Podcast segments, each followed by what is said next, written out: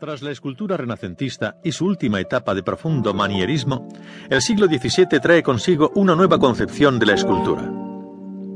El clásico equilibrio entre la masa y el movimiento que se producía en las obras renacientes se rompe ahora en favor de este último, haciendo que las figuras se muevan en el espacio con gestos teatrales y ampulosos.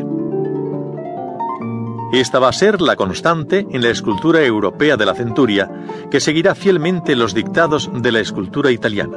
Pero, en cambio, en España, durante este siglo, el siglo de oro de la escultura hispana, se realizarán obras de características propias bien diferenciadas de las europeas.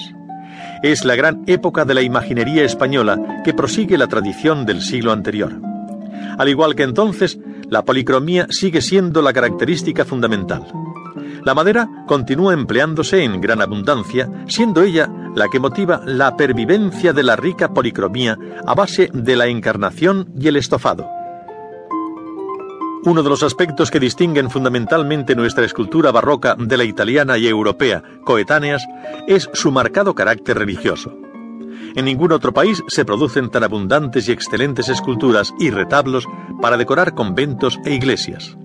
Por el contrario, la escultura profana y mitológica es casi inexistente. Solamente en el siglo dieciocho y por la influencia extranjera sobre la corte de los Borbones se encontrarán en España obras escultóricas de carácter profano.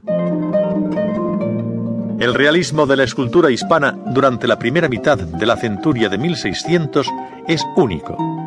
Los gestos y actitudes se apartan bastante de las expresiones idealizadas de los escultores italianos. Todo el naturalismo de la expresión se concentra sobre todo en los rostros, que incluso a veces reciben ojos de cristal o lágrimas del mismo material para subrayar ese verismo al que también contribuye, en no poco grado, el que muchas de las imágenes aparezcan envueltas en ricas vestiduras, hecho este que se da con preferencia en las imágenes de carácter procesional. En el desarrollo de la escultura barroca española pueden distinguirse tres etapas fundamentales. Una primera de matiz naturalista o realista, en la que el equilibrio y el orden son todavía clásicos.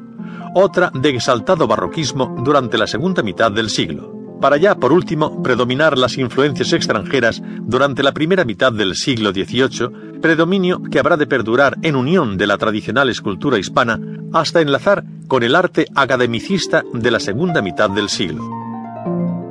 Dos grupos fundamentales cabe distinguir en la escultura barroca española: Castilla y Andalucía, a los que luego se sumará, ya en el siglo dieciocho, la Escuela de Murcia.